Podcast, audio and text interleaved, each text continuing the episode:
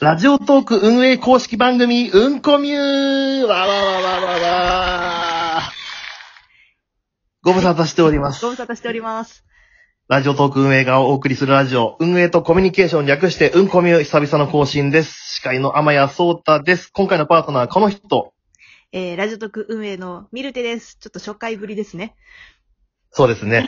まあ、改めまして紹介すると、まあ、この番組は聞けばもっと上手に話したくなるというテーマで、まあ、こう聞かれる、こうグッとくるトークってどうやって作り出せるんだろうかっていう、そういう、まあ、番組のアイディアをね、えー、時にこう人にインタビューをしたりしながら、こう考えていこうという番組なわけでございます。はい。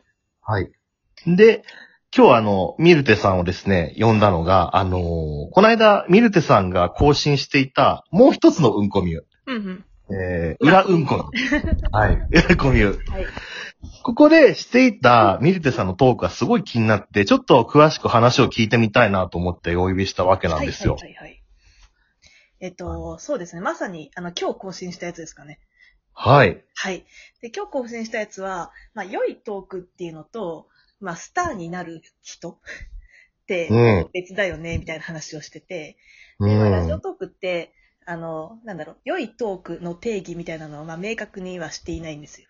で、まあ、なぜかというと、まあ、良いトークって本当に人それぞれなので、なんかうんこうだから良いみたいなのって、やっぱう少なくとも運営にはちょっともう定義できないっていうふうに思ってるんですよね。で、まあ、一方で、ただ今後ラジオトークからスターを生み出したいっていうふうにすごく強く思っていて、はいはい。まあ、それについては、やっぱり明確な基準、そのスターであることの基準って、あの絶対あるべきだと同時に思ってると。で、はいそれにはある程度、まあ、その指標というか数、数字の指標だったりとか、そういうのも含まれるよね、みたいな、まあ、そんな話をしてたんですけれども、うん。いや逆に今回ちょっとこのね、あの、こう、うんこみの、裏じゃなくて、うんこみの方では、まあ、どうやったらそのスターに近づけるような、そういうトークが配信できるんかっていう話を結構しているものなので、ちょっと逆にね、私、あの、天谷さんにちょっとお聞きしたくてですね。うん。あの、天谷さん実際ラジオのお仕事たくさんされてるじゃないですか。はい。で、それの時に、あ、この人は本当にスターだなとか、こう、うんスターの片鱗を見たとか、逆に、そんなに有名じゃなくても、とか、うんなんかそういう瞬間みたいなのがあったら、その人の特徴だったりとか、なんかそういうのを教えてほしいです。そうですね。僕は結構、あ、この人面白いなって思う人の、に共通してるのが3つあって、三つ。はいはいはい。はい。えっ、とね、名付け上手、リアクション上手、えー、そして、紹介上手。はあ、なるほどな。はい。はいはい。じゃあちょっともう、ちょっと一個ずつちょっと深掘っていきましょうかね。うん。じゃあまず名付け上手。はい。やっぱりなんかこう、日々暮らしているといろんなことを考えるじゃないですか。こう、いろんな大なり小なりもやもやを抱えてきてると思うんですよ。はいはいはい。でもこう、そこで、でも、人と、その、自分の思ってるもやもやをまあ語って、それがこう、人と繋がった瞬間にまあ、人に聞かれると。はいはい。で、やっぱりそういう接点を作るのが上手い人って、その他人とのその接点、ちょうど共通の呼び名をつけるのがすごく上手い。そう、なんか、まあ、それこそね、まあ、ちょっと昔ですけど、伊集院光さんなんか、そういうこう、中学生とか思春期特有なあの自意識過剰な感じを中二病って名付けたじゃないですか。はいはいはいはいはい。やっぱり、その、あ、それによって、あ、なるほど、この、思ってたこのモヤモヤって中二病って名付ければいいんだって、すごい、こう、スパーンとみんなを、同じ呼び名を使うようになる。あ、なるほど、そっかって。うんうんうん。で、名前ができた瞬間にそれはもう、こう、コンテンツになるわけですよ。はいはいはいはい。そうそうそう。いろんな人の中二病を、こう、引き出す鍵になったりとか。なるほどな。そうそう。えー、っていうのがあって、だからその、やっぱりそのラジオトークでも面白いトークを聞いてる、あの、ややっぱり人気の、えっと、よく聞かれているなって、すごく面白いなっていうトークの方は、はいはい。やっぱりそのタイトルをつけるのがすごく上手かったり、はいはいはいはいはい。あの、自分の心のモヤモヤしてることをすごく言葉で名前をつけて表すのがすごく上手っはいはいはいはいはい。でも確てイメージで。なうん。あの、ピーチフルさんとか、あの、うん。一方20分ラジオのピーチフルさん。はいはいすごいそのあたり上手だな私よく思ってて。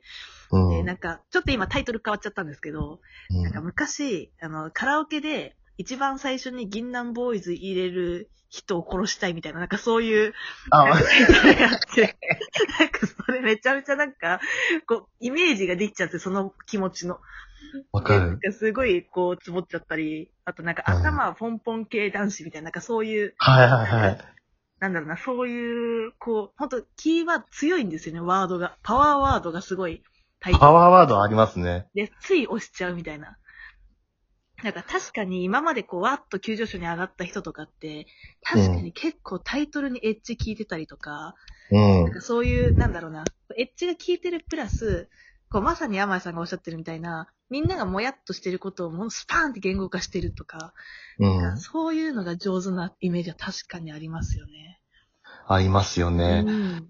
そうそう。だからやっぱりそれで、なんかその言葉を聞くとパッてこう景色が浮かんで、それこそ頭ポンポン系男子って聞いた時に自分もなんかこういけすかない一世に頭をポンポンされてる感覚がこう、うわってなるんですよね。あ、そうですね。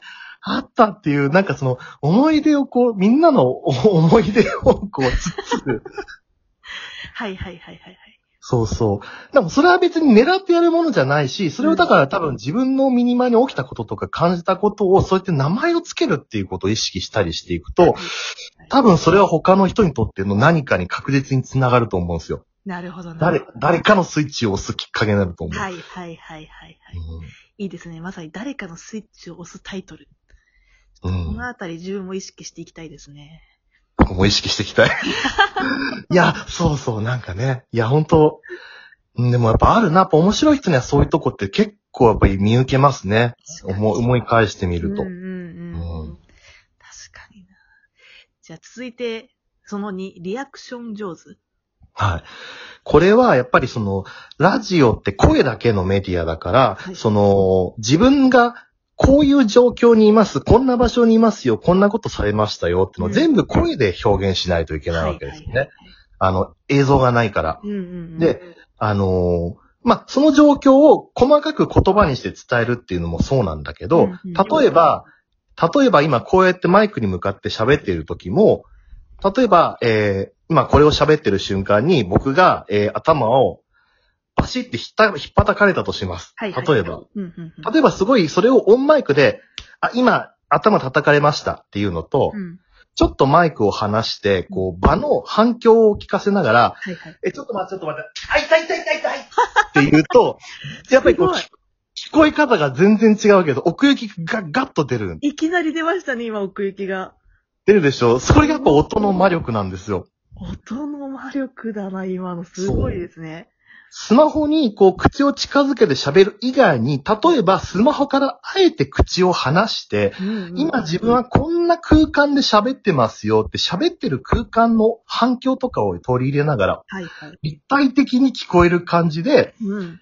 今何されてますとか、あとはそのやられた時の感情的なリアクションとか、あ、痛いとか、か、かゆいかゆいとか、もうあれほんとムカついてみたいな。そういうリアクションを、えー、こうされた、こんな風にされたっていうのを生々しく伝える。なるほどな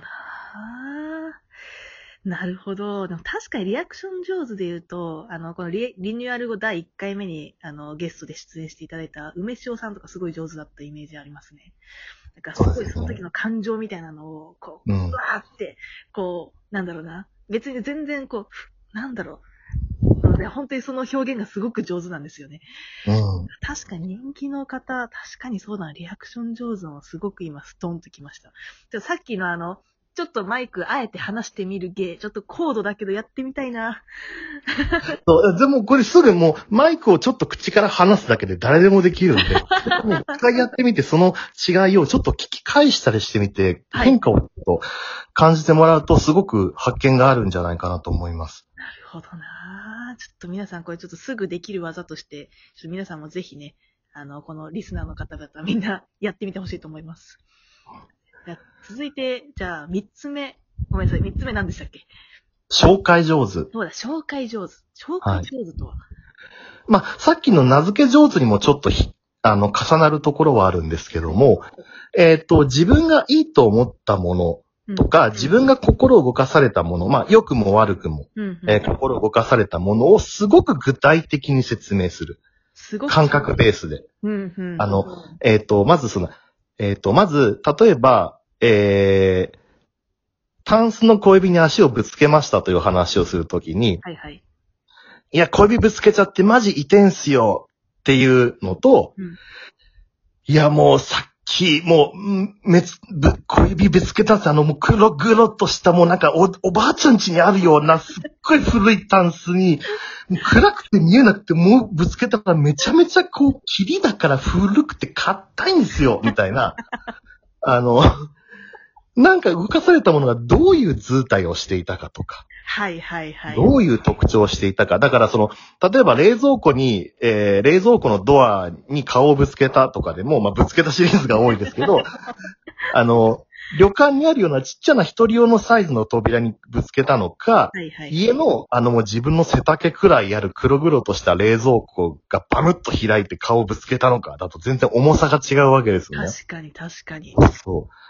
で、その対象が何かその自分が影響を受けたか、なんかされたとか、心を動かされたものがどんな形をしていて、どうい、まあ、例えば映画を見た場合なんで、どういうあらすじだったかとか、はいはいはいはいはい。最初にこう前提を紹介しておいて、うんでさ、それがってその一つのディティールをガッとこう絞り込むわけですよ。なるほどなるほど。その黒々とした、えー冷蔵ぶつけ、足をぶつけた冷蔵庫を思い描いて、その冷蔵庫の硬い扉に一気にフォーカスを絞って、この扉がさ、みたいなことを言う。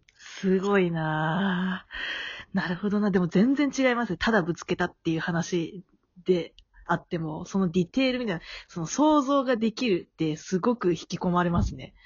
ね。やっぱりね、上手いトークをする人は、あの、視覚を、聞いた人に視覚を呼び起こさせるのがすごく上手いなと思います。なるほどなぁ。あ、やべえ、時間があと3秒しかねえ。ちょっと続き取りましょう。